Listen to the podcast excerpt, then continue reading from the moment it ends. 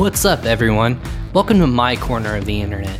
I'm your host, Ryan Kramer, and this is Crossover Commerce, presented by Ping Pong Payments, the leading global payments provider helping sellers keep more of their hard earned money. Each episode on here will feature leaders in the digital space to help entrepreneurs grow their knowledge and understanding of the Amazon and e commerce world. Let's get started.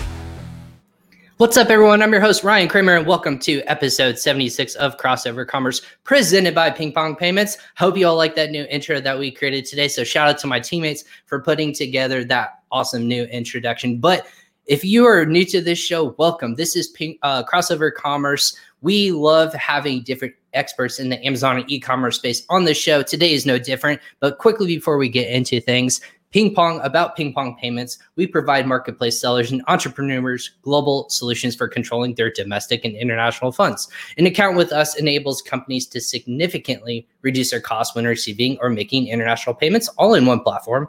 Uh, that helps increase operational efficiencies, saves you time, and allows sellers to manage their business profits in one single source. For more information, uh, feel free to check out that link below. More than happy to educate you on who Ping Pong is, what we do, and you can also save money if you're an international or e-commerce seller.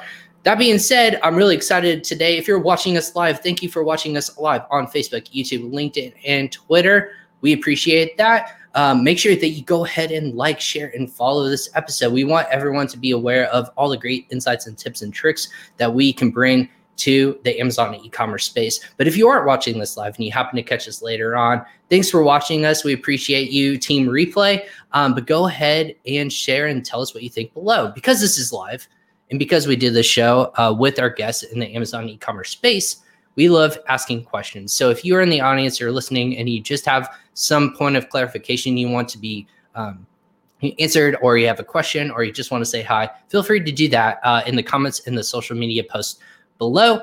And then we will be able to see those, throw them up on screen, and make sure that we uh, give you a shout out as well. But if you do watch this later on or listen to this later on, you can find us on Amazon, uh, Amazon Podcasts, uh, shop, uh, shop, uh, Spotify, excuse me, not Shopify, Spotify, Google, or uh, wherever truly you download can download a podcast. That's where we will be as well. But because it's live again, we will keep things rolling. So tell us what you're thinking below and share and ask your questions. But about our guest today, um, he is an Amazon seller. He's also a YouTube personality, has his uh, tips and tricks that he shares with all sorts of uh, different guests and people himself, being successful on Amazon, all the way from conception, product sourcing uh, to product ideation, all the way to potentially, hopefully, he will exit his business uh, down the road. We'll ask him here uh, on our show. And then, um, but he is the YouTube uh, channel itself is called Sourcing Monster. So, welcome to Crossover Commerce. Tomer David of Sourcing Monster. Tomer, what is going on, man? How are you? Good, good. How about yourself? Man, it's a it's been a it's been a day. It's already midway through the week, and I swear, like, there's so much stuff like beginning on the East Coast. You're on the East Coast, right? You're in Florida. Yes, yes. So it, it I, I swear, like, I wake up to like a hundred different messages and different texts because e-commerce doesn't sleep, right? it's it's people are answering you from all over the world. So it's it's a beautiful thing, but my gosh, when you wake up is it's go time. Yeah, yeah, and I like the new intro. I really like it. So it's thanks, uh, man. I, I, I, saw it yesterday. Literally just downloaded it, and I'm like, well, we're gonna find out what it looks like right now. yeah, it's so, uh, yeah, no, I pre- I appreciate it. So yeah, thanks for thanks for coming to the show. So for uh for people who are listening uh to this or maybe don't know maybe about you or haven't checked out your YouTube page, who's Tomer David? Like uh, like how'd you get where you are today? So uh first of all, thank you for having me in the show. Really appreciate yeah. it. I do watch your show and uh some of the other guests that you had here. And I'm trying to really, you know, take action from every video that you uh, publish. So you're a great uh, help and uh, support to the community. Uh, as far as myself, uh, yeah, of course. So as far as myself, I'm Tomer. I'm originally from Israel. I moved to the states eight years ago.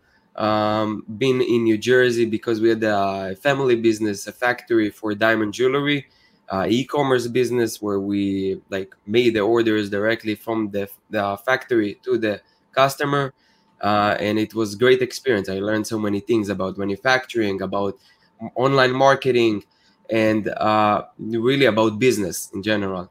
And uh, after doing this for a while, I decided that it's just too, too much for me as far as uh, it's very demanding business. You have to manage people, you have to really be responsible for, you know, a very expensive inventory. You have to be there pretty much every day. You can't just uh, leave for vacation just like that. So it was very demanding, and I really wanted to make a change. Um, making money online or selling stuff online wasn't new to me, so you know jumped right to amazon after like a month of research on where to focus. Uh, it was really hard uh, choice to choose whether to do like affiliate uh, um, you know marketing to amazon fba because i do have background with seo so for me doing the affiliate marketing was something that you know i was uh, wasn't sure whether to do amazon or this at the end of the day i decided to go with amazon because i felt you can grow it really fast um, without investing too much money, and that that was true.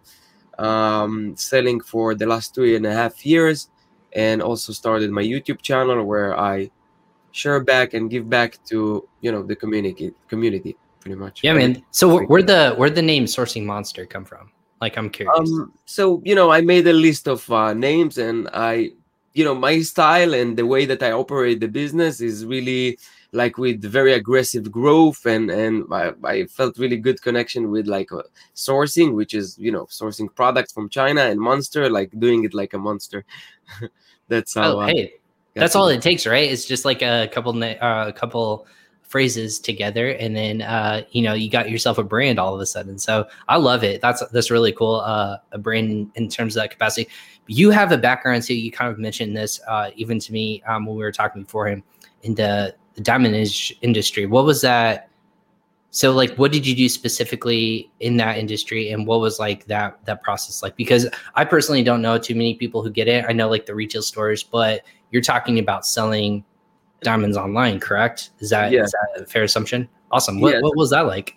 Mm-hmm. So it's mainly, sorry, mainly selling like uh, diamond jewelry, not just loose diamonds. Some people right. would buy loose diamonds, but mainly selling diamonds directly to customers in the form of like jewelry, rings, uh, pendants, earrings, uh, bracelets, everything that uh, you can put diamonds on. And how I got into this is through my brother. He uh, do this business for uh, 22 years now, and um, I was visiting him when I was 17 years old. I came from Israel just to a visit in New York, and I was seeing what he was doing, and I told him, "Look, I really want to do it. You have to help me and get me into this." And after a couple of years, I uh, started to work from Israel. We had an office in Israel and in New York, uh, in the Diamond Exchange, um, and you know, started to learn the business. I did a uh, gemological like course. I'm a gemologist. So started to understand about gems, about diamonds, about stones, and through there, just got into the, the business, pretty much. So what what so what was the most fascinating thing about working in that industry? Is it it's just unique? You said gemologist. So what does that take in order to become a gemologist? Uh, so basically, you do a course, so you understand, you know, about stones, about mining, about how they're being made diamonds, uh, how to grade them, how to really look at a diamond and know what is the quality of it, because you have so many different qualities. Most of the diamonds are industrial, not really uh, diamonds that you can wear. These days, there is a completely new trend in the last few years that there are those lab created diamonds, which are the same material. This it's the, it's the same thing. It's just that it grows in a lab in two weeks instead of millions years nature and naturally. So diamonds, like this is pretty ignorant. I mean, diamonds grow. I thought it was just compressed.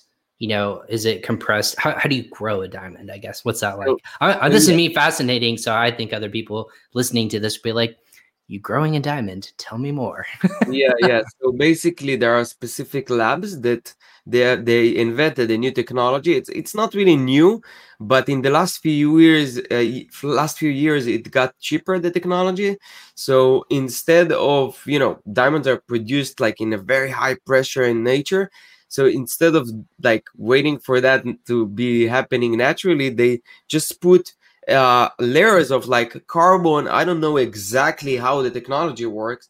Otherwise, I will just grow them here in my uh, just yeah, exactly. yeah, but but it's basically they have like layers of carbon, and they just you know grow grow them like in layers, uh, and it's the same uh, process like they grow in nature.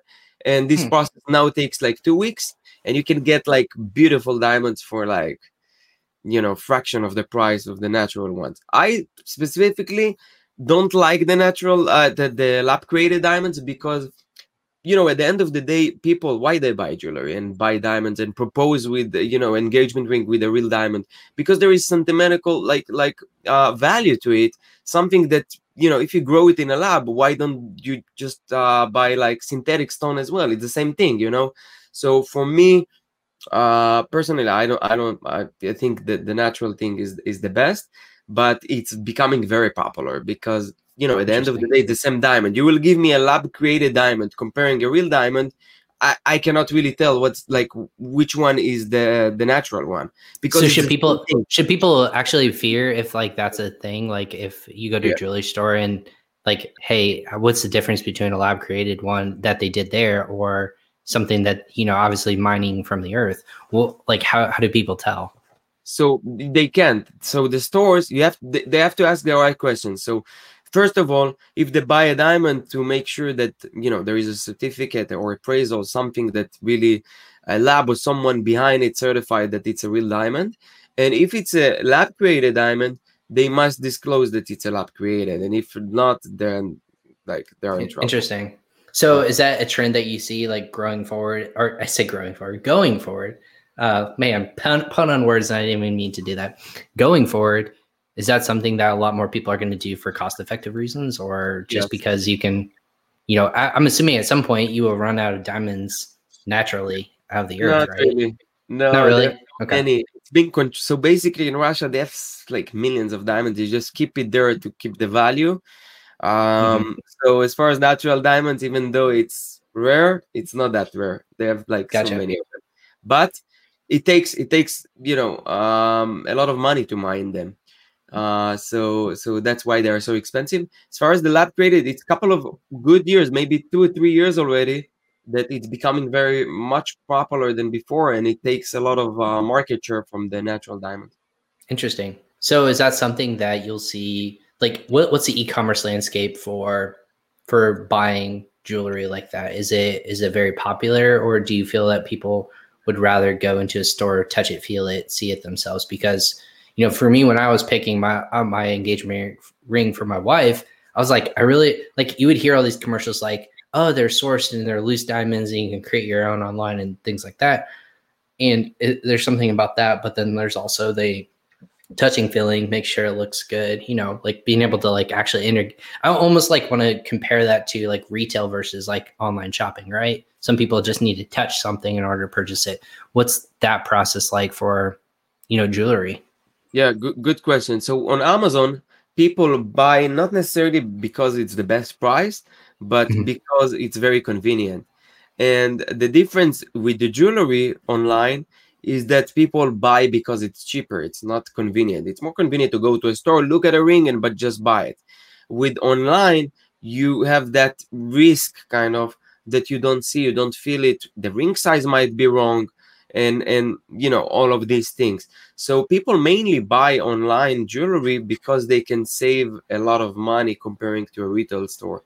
That's the main reason why they would go and shop online because you you mainly you cut the middleman here. A store buys from a factory. Most of the stores the big stores big chains like Kay Jewelers all of this even them not always have their own uh, manufacturing processes. They sometimes they just work with contractors and stuff like that but basically you have a middleman here. So that buying directly from a factory whether it's online or a store could save you a lot of money and that's the main reason people basically shop online.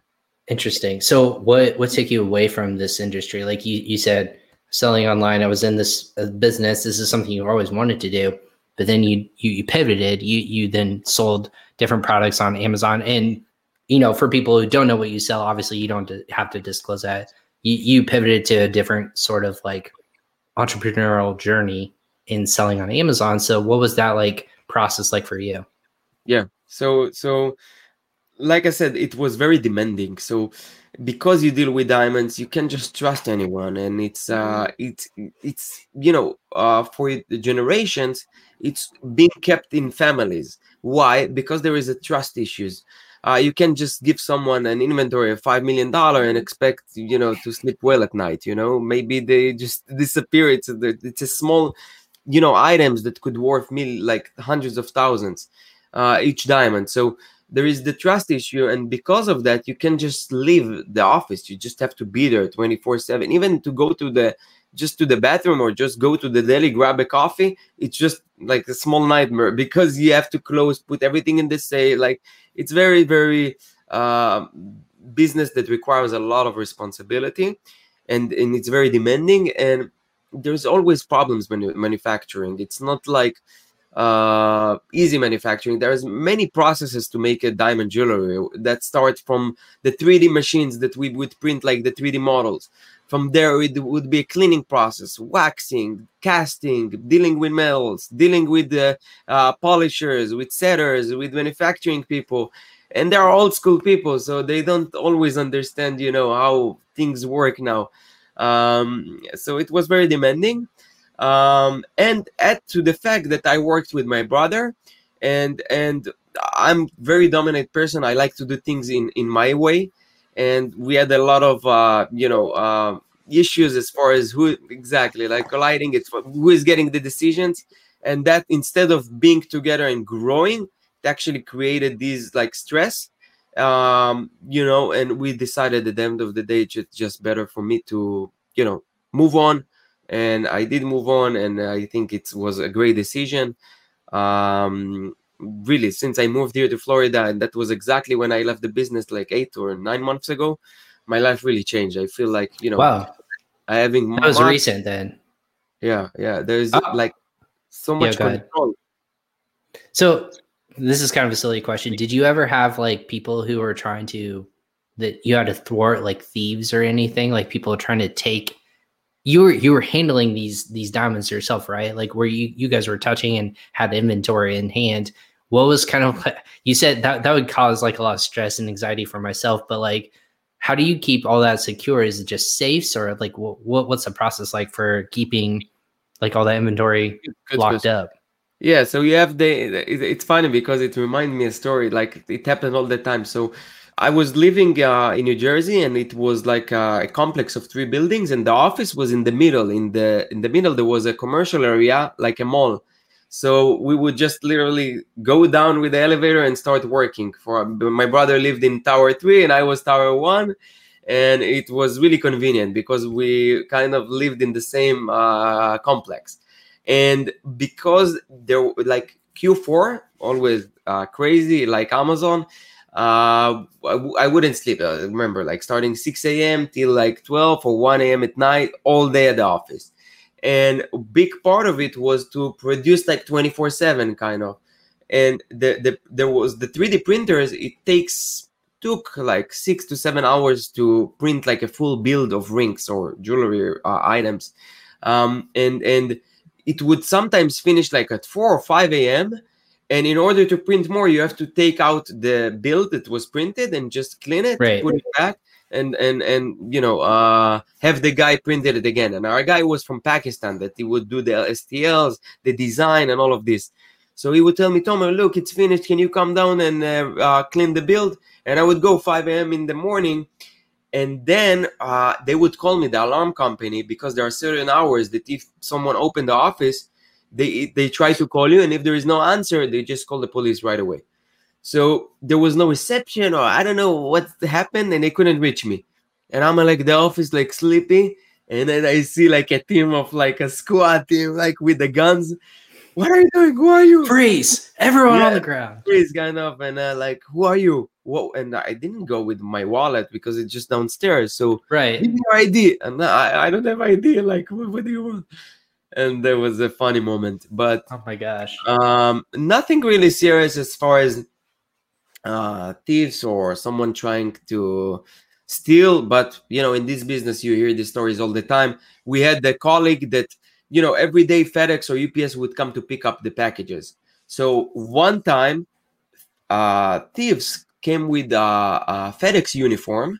They knock on the door like they are FedEx pickup, and yeah. they you know they rob them so there are very it's very dangerous and risky business but you know you have all over these buttons like emergency buttons and places that you can press like the, the police will come but uh thanks god that i never had any issues myself or no my- kidding. Yeah that and, and i want to give a couple quick shout outs because people had some questions about our story because again i told you about this show it kind of like it uh, dovetails to uh learning more about this but uh uh, again, if you if you give us access, we'll see who this is. But Somerset's calling you their homie uh, also shouting out, saying you're the man. So appreciate whoever this is, but we just give us access, uh, StreamYard access, and we'll be able to uh, see who this is. But Lisa said good morning, uh, and then I believe the same person who's watching. It, uh, he said, you know, you're the man, or he or she said you're the man. Oh, it's Sharon. Look at that, Sharon yeah. Evans. So Sharon, Sharon's just not watching on the on the personal channels. But anyways, um, the queen. so she she wants. I think she wants to know the 3D printer. What's the what was the printer printing? And that was my natural next question that, as well. That's amazing thing. So uh, back um, always to make a ring, uh, it's called lost wax process. So let's say you have this ring, right? So mm-hmm. you would have a mold uh, rubber mold usually back then, or you have steel mold for like crazy productions, but usually it will be like a rubber mold that you would inject wax through a, uh, you know, an injecting machine that would pour like a hot wax, and then it will stay in the mold. You let it cool for a couple of moments, and then you take it off, and then you have a like the shape of a ring from a wax from that you can make it in any metal that you desire. So depends on what the customer ordered we would make it in 14 karat white gold yellow gold rose gold 18 karat platinum depends what the customer ordered. So this process requires you to design a metal piece and and a mold which is a process that takes a lot of time like 30 days 40 days. You need a designer that really hammer it these mm-hmm. days you can just do it in the computer in a CAD, design the ring, custom ring. You can put toner on the ring. You can make a uh, anything really. It's crazy, and and and just print it out in a 3D machine. Uh, it takes a couple of hours, and then you have the design instead of a process that take 45 days with the crazy designers. Uh, so that really changed the industry. The 3D. So uh, yeah, you're gonna you're probably then gonna see a lot more elaborate designs, a little more things that you couldn't individually craft by hand. Correct? Ama- yes, the technology is amazing, and you can. Uh, I know people using it for manufacturing too. So let's say you want to make specific, um, you know, item instead of making a mold that costs thousands of dollars, you can create a 3D model, whether that's in parts, because you can sometimes make it like 10 parts and just uh, assemble it together and then you have like a mold. So in case i would encounter an item that i need a mold for definitely i would do it in a 3d now you don't need to hold a 3d machine because you have so many 3d printing houses. You just send them the cad design stl it will cost you like 30 or 40 dollars to print it out. So gotcha. Well, speaking of 3D printing, Sharon, uh, speaking of Sharon, Sharon and Barkus and a couple other people in the space, uh, I believe Amy Weiss was also on there. Also, all, all of them friends of the show. There's one other individual I'm, I'm missing on the name, but they had a, a awesome topic on their Seller Sessions podcast with Sharon saying about 3D printing and how people are now creating in, uh, you know molds and being able to do that all in their own home. So whether it's product that they're creating themselves, it's all unique. Um, you can do it in house. It's cost effective, and you can see if it's going to logistically work out. Um, you know, be, before you go to production with it yeah. It's find that super fascinating. Do you use that same kind of process that you took from the from when you were working with diamonds all the way to your own products now? Do you use any sort of i don't use it anymore okay. like not anymore. I don't use it in my amazon business because i didn't really encounter uh, a time that i really need to make like a new design. I usually go for items that are already selling and then just uh, trying to improve them like small improvements nothing really uh, like a makeover but you're right with the cost effective because when we started like to, with the 3d printers eight years ago it was a small it called EnvisionTEC the company where a small machine was cost like $25 that have a printing area that is that small and today right. you get like uh like like I forgot uh not Secret Lab I forgot the the brand but you get this size of a tray and it costs like four thousand. And the printing hour like it was taking twelve hours back then and now it's like three four hours. So technology really changed and it's very cost effective these days I agree. And uh, back then it wasn't like that it was really trouble.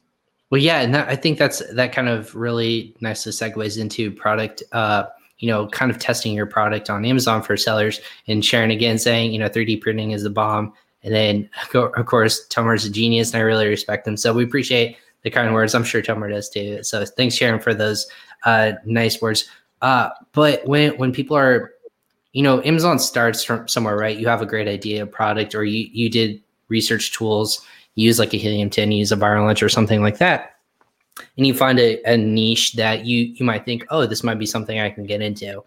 Uh, testing your product or testing an idea yourself, if you want it to be unique, you have to ha- start from somewhere. So where you specifically are you finding those quote diamonds in the rough? Where are you? How are you finding these products to sell on Amazon to be successful? Like you said, you started Amazon a year or so ago and already being successful and seeing all these different sort of like opportunities afforded to you what is that like for you? How did you do that process? Yeah so you know i look at it from very similar point of view to you know everyone else. Like these days you can just come up with you know same similar items that are already selling. You have to come with your own version improving it giving value uh, and be, to be able to really you know kind of market it in the right way. So my approach is not really changing like i said the whole item. So let's say you know we're we're, we're selling a cup. Uh, so instead of just making a new design of a cup or, or making it like really uh, unique i would try to i like to really bundle it with some other items to create this value. Um, and and why? Because just bundling is very quick. You take the same item and you just add another item and the sourcing process is very fast and i'm all about speed and growing fast so maybe you know if i had more time i would improve it like more and make it yeah, i would look at the the issues that the product have like if it's too thin people complain i will make it thicker or or you know more solid more durable uh, but I don't really change the entire product. I like to improve it slightly and add value by you know adding bundles, and that's that's what I do. So I go for items that have demand, trying to improve them, adding value, making sure that you know I'm not really competing with like really good sellers, like that they know what they're doing already, and that's that worked for me. Uh, it worked with my uh, first brand that now I'm really focusing on uh, increasing profits like profit mode because um, we're uh, going to sell it uh, very soon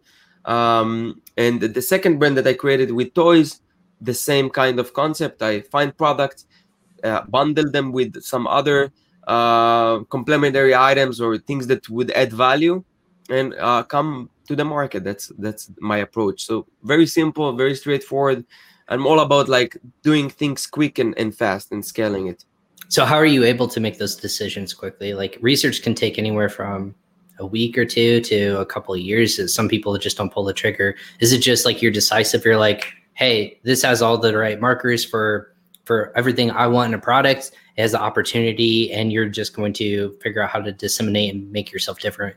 What what are like how do you, how do you equate speed in that process? Yeah. Uh, good question. So at first, it took me like a month to, to to find my second product. The first one, I was failing. I was like losing the money. Most of the people at that point they just quit. I was very close to quit, but something you know told me not to, and I'm glad that it happened. And the second product, I really took it seriously. I invested like a month of product research and find a good one. Then the second one, it's much easier because you're used to know what to look at and how to look at things and i think uh, i'm really really into productivity and being efficient in what i do so i really tweaked my systems uh, to be able to find products very fast so i see this it happened to me and because it happened to me i try to to, re- to really analyze what i'm doing wrong why it takes me so much time to find a product and uh, the way that i tweak the system is doing everything in time blocks so First of all, I had like three criteria that I'm looking at. And if a product meets this criteria, just throw it in a file, then just move on. Try to add as many products as I can to the pipeline, maybe 20, 30 products. And out of those 20, 30 products, then I will start to uh, check the other criteria, other things we check. And, and I would do it in steps. And what usually happen, and that's how I started, I would find a product that I'm interested in, uh, it would seems to me like a good item and then i would start to check all the other things whether i can uh, the pricing is good get quotes from alibaba suppliers uh, check if it's patented check if there is any uh, like like how to improve it do everything in one time for each product.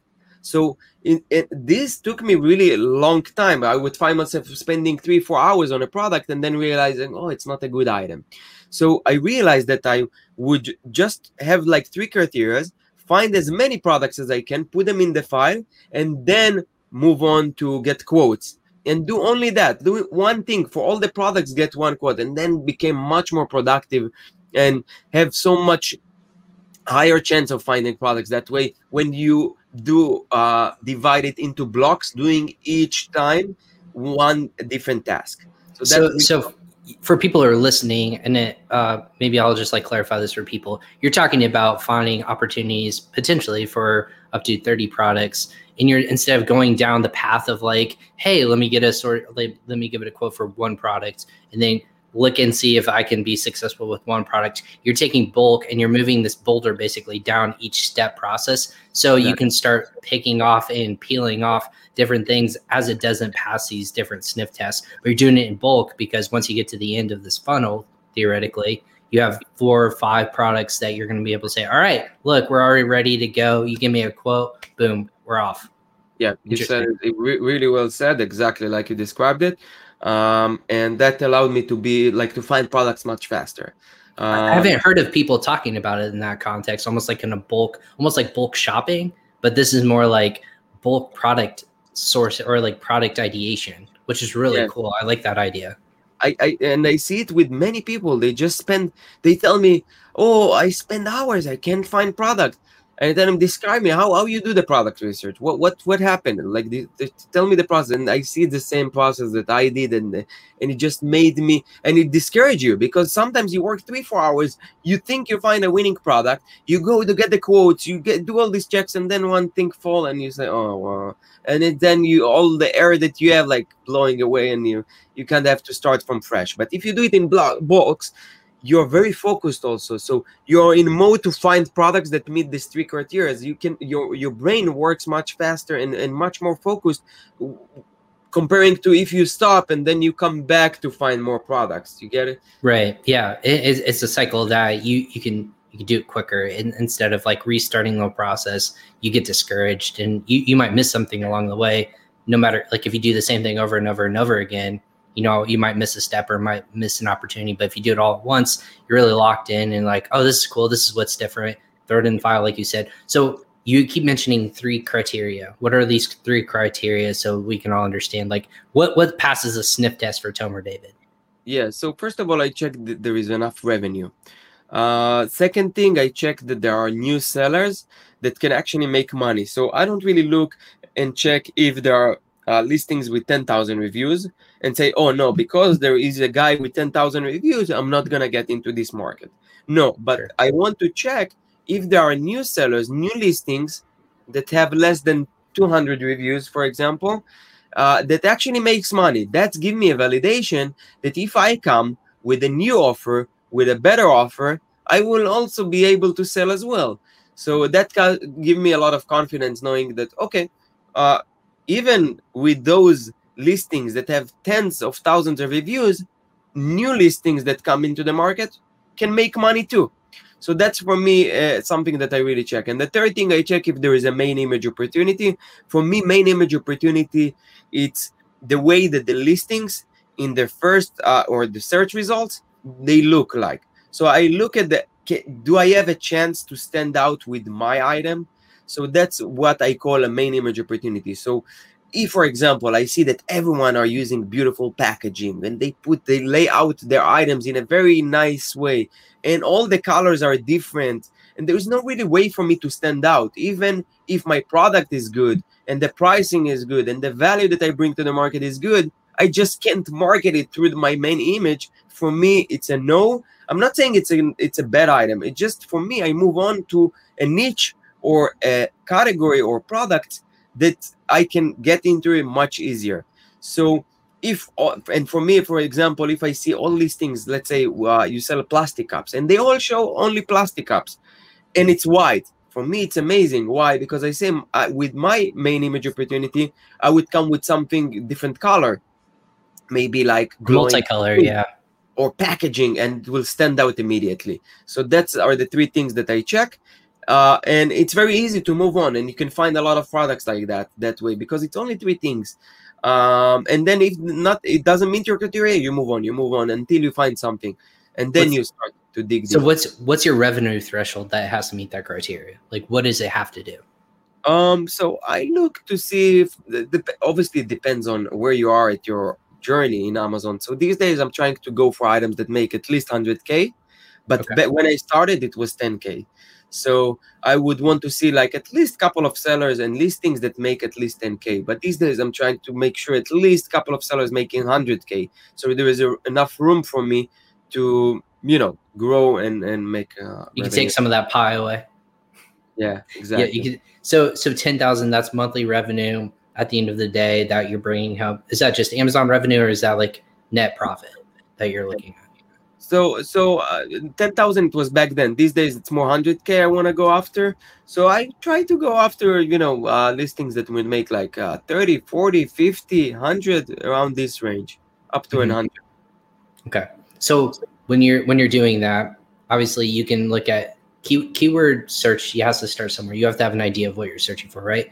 Amazon is now almost like Google. Like you can put anything in there and it can pop out something. Like yesterday, for example, my son broke this multi color pin like each like it has six different colors in it you push it down and it pops up one color. I didn't know what to call that so i just put in a bunch of different phrasing and it popped up a ton of different results.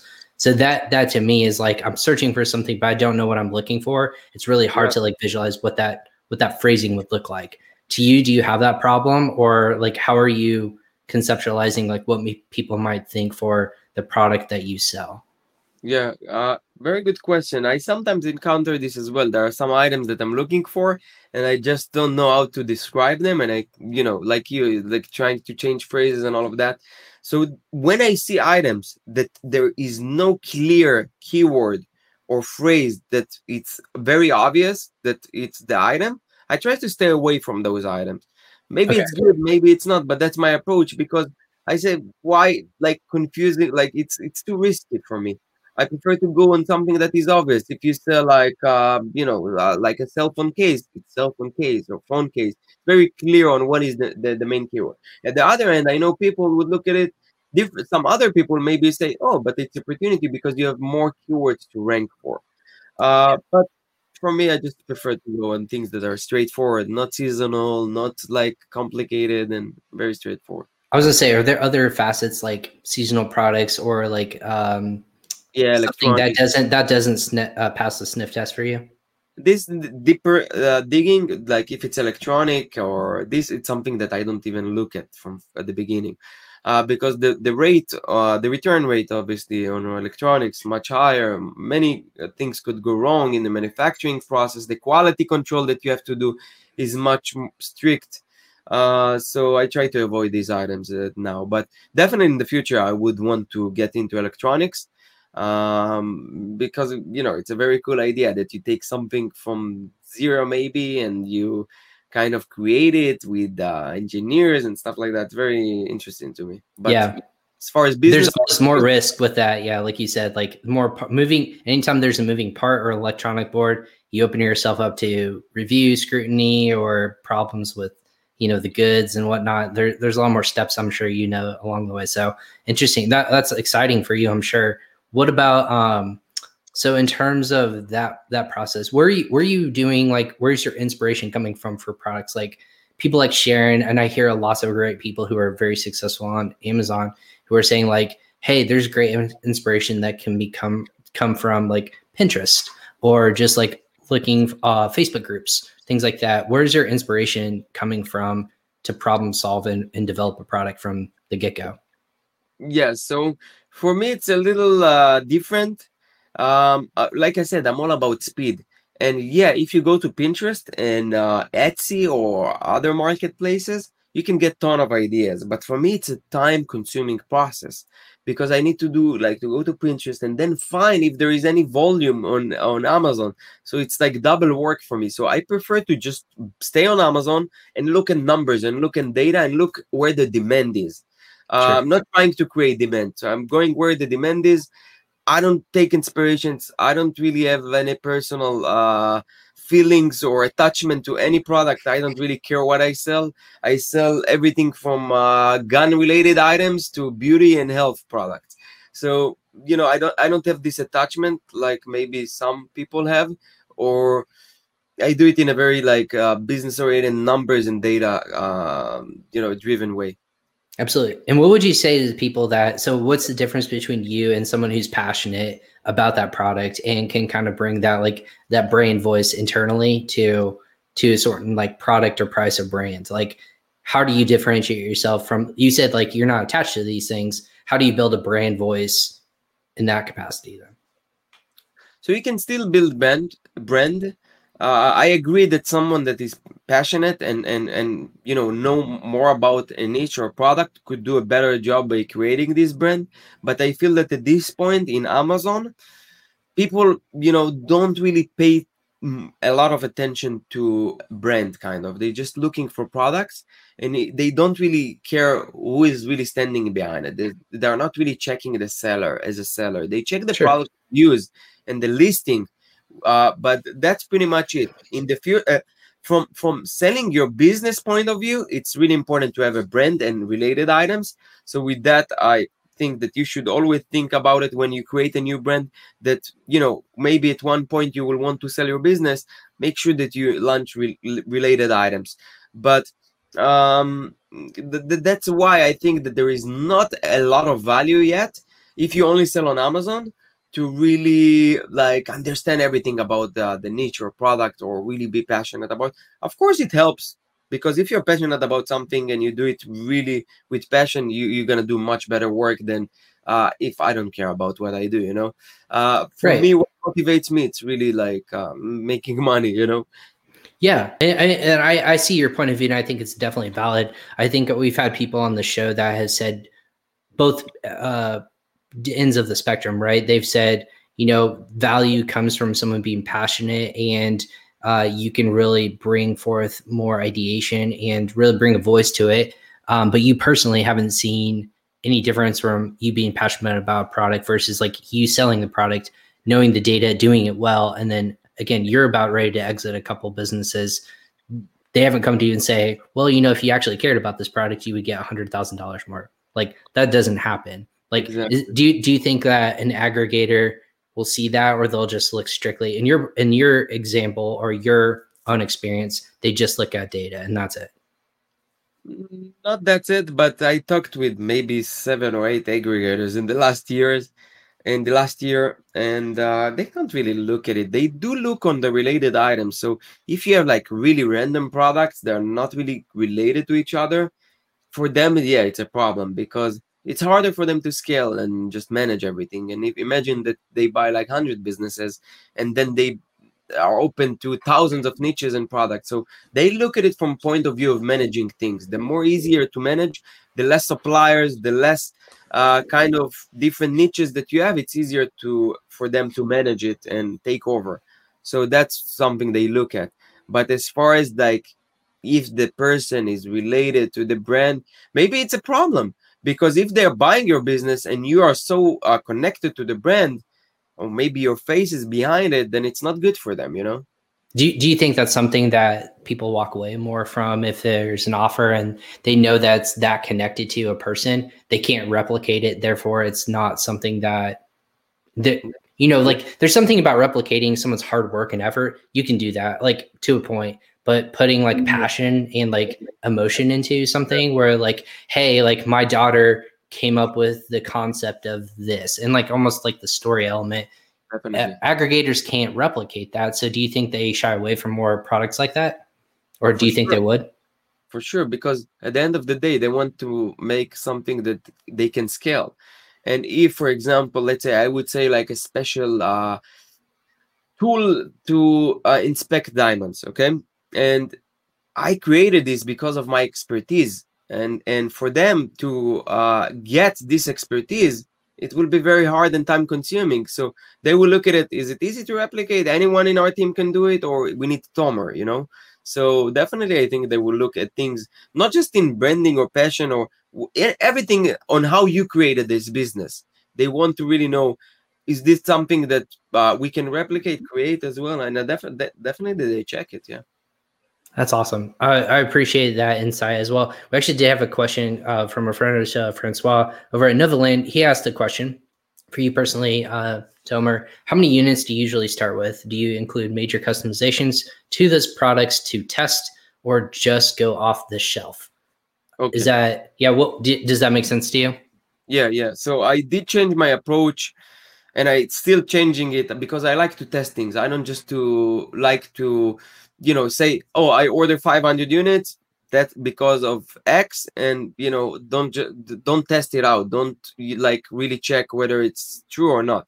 So at the beginning, what I was doing is I would order 500 units, and then uh, testing the market. And then if it was a good selling item, I would just order more these days and when i say back then it was like two years ago um, and and uh, these days i'm trying to order a higher uh, uh amount like uh, 1000 1500 at least. So i have enough inventory and not gonna get out of stock because it's very hard to get back your rankings and and and positions uh, if you're gonna be out of stock. And before it for me i didn't really suffer from this but uh, recently i see this like again and again. When you're out of stock it's you lose so much money and it's sometimes it's the difference between a winning product or profitable product or product that you lose. And i have two examples from last year. Product that i launched with the 500 units from day one really. Day one i was profitable. And run out of stock brought another 1500 units and the item is not selling. I'm losing. So what changed really? It's the algorithm that pushing you. And before it wasn't like that but these days i i really feel that you need to order more inventory as far as customizations um yeah i try to improve the product. Sometimes it will be very small products and i just do the final version and go for it. Don't change it after. Like sometimes i would change it but don't test if this is good and just uh and then add another layer of change. No i just try to go and and fix the issue before and just go with that item. Of course, if I see like very bad reviews, sometimes I will just let this item go and just sell it out or lose let it die out. Yeah, or sometimes if it's a product I believe in, uh, we just create a new listing with improved version. So all the bad reviews will stay in the other listing. Just create a new listing, launch it again. So, and I heard this. Speaking of, uh, Francois had uh, David Dion of Amazon Experts yesterday, and I'm curious on your take. He asked the question: or David posed the, the point of Amazon looks at inventory levels just as much as like good quality listings in terms of selling an FBA resources. Like if it's only one left or a couple left in stock, Amazon will not naturally elevate that listing higher or low. Uh, they'll actually push more listings with higher inventory because that's you know there's no there's no threat of that going out of stock. So you as a person who plays with lots of inventory sourcing and logistics and being that expert, what are your thoughts on that notion or that theory? Yeah, it's a very interesting topic that I don't know anyone that really tested it and have enough data to really say it in confidence that it's true or not. There's no proof, but there's, it, it, there's a feeling. There is a, feeling. strong feeling. I feel this too, and I like lean toward like agree with that. That you know, if you have more inventory, Amazon Algo will push you more. It makes a lot of sense, and and I think I like I see a trend where it's true. When you don't have a lot of inventory, they will not promote it. You're not gonna get a lot of impressions with your uh, PPC campaigns. But it's nothing really that I can uh, point and say with the confidence that it's true or not. But it makes a lot of sense. Like, you know. Interesting. So what? So what do you what do you say is the minimum that people should start with if you're a first time seller and you're giving people advice? How much inventory do you need to put in FBA warehousing in order to be sufficient? Eight, 800 but you know it's a it's a question that it's too general and broad because every product would be different if you launch a very competitive item 800 won't really help you you need right. may be 8000 Uh, or at the other end, if it's an expensive item that sells maybe 100 units a month, you don't want to order 800. So it really depends on what the market size is. Um, and based on that, you can you, you, you adjust your numbers. Gotcha. Um, before we wrap up here at the top of the hour, about more like finding great opportunities on Amazon, what what categories do you find the most opportunity for Amazon sellers that are going into private label? Where is that opportunity more often than not going to present itself? Is it home and garden, or is it, or like, what, what are those categories that you see like the most opportunity providing, you know, for you as a seller? Yeah. Personally? Uh, I, I think that categories like tools and home improvement tools uh, are categories that th- there is no a lot of innovation there, and it's easy for me to find opportunity. Yeah. So you want to really like tech, obviously, it's very innovate environment. So it will be very hard to come up with great ideas. But if you go to niches that are like old school or things that you know uh, are not really uh, advanced yet, uh, I think you can find there are great opportunities because it's like really old companies. They don't really know. Uh, usually, they're being controlled by big old brands and you as an like you know as a new seller you can really innovate and come up with usps that can beat them awesome yeah and, and i agree with you i think like uh, I, I think a lot of the older categories are really kind of coming back into like so so i say older categories where success was it kind of takes off and it has like these these waves of popularity, right? Like a lot of people and during lockdown, I think there was a lot of like home improvement projects. People were wanting to get like hands dirty, doing stuff around the house. Uh, so so there was natural ability for people to say like, hey, I need these kinds of things, uh, and that's where a lot of uh, innovation is potentially going to happen. I know now it's getting warmer. I'm like doing projects every weekend. I'm like, I need this tool. Why don't I have it? And I look on Amazon. I'm like, oh, that's kind of cool. Like that would I throw it on my wish list. I'm like, that would be cool to have in this kind of capacity again. So, um, but that being said, is there, uh, both on that category level, but there was an article on Marketplace Pulse yesterday, which I always love to hear what they have to say. If you don't follow it, you should definitely should. It's just marketplacepulse.com for people listening. They they came out with the the story on Amazon Business, and they show what Amazon Business is. It's kind of like the secret where you can buy in bulk, almost like Costco, but it's for businesses and like retail settings uh, or like having different kinds of.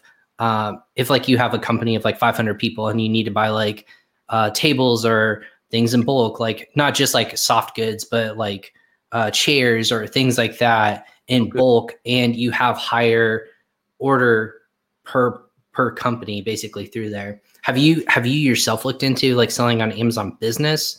In terms of like bulk um, yeah. selling online?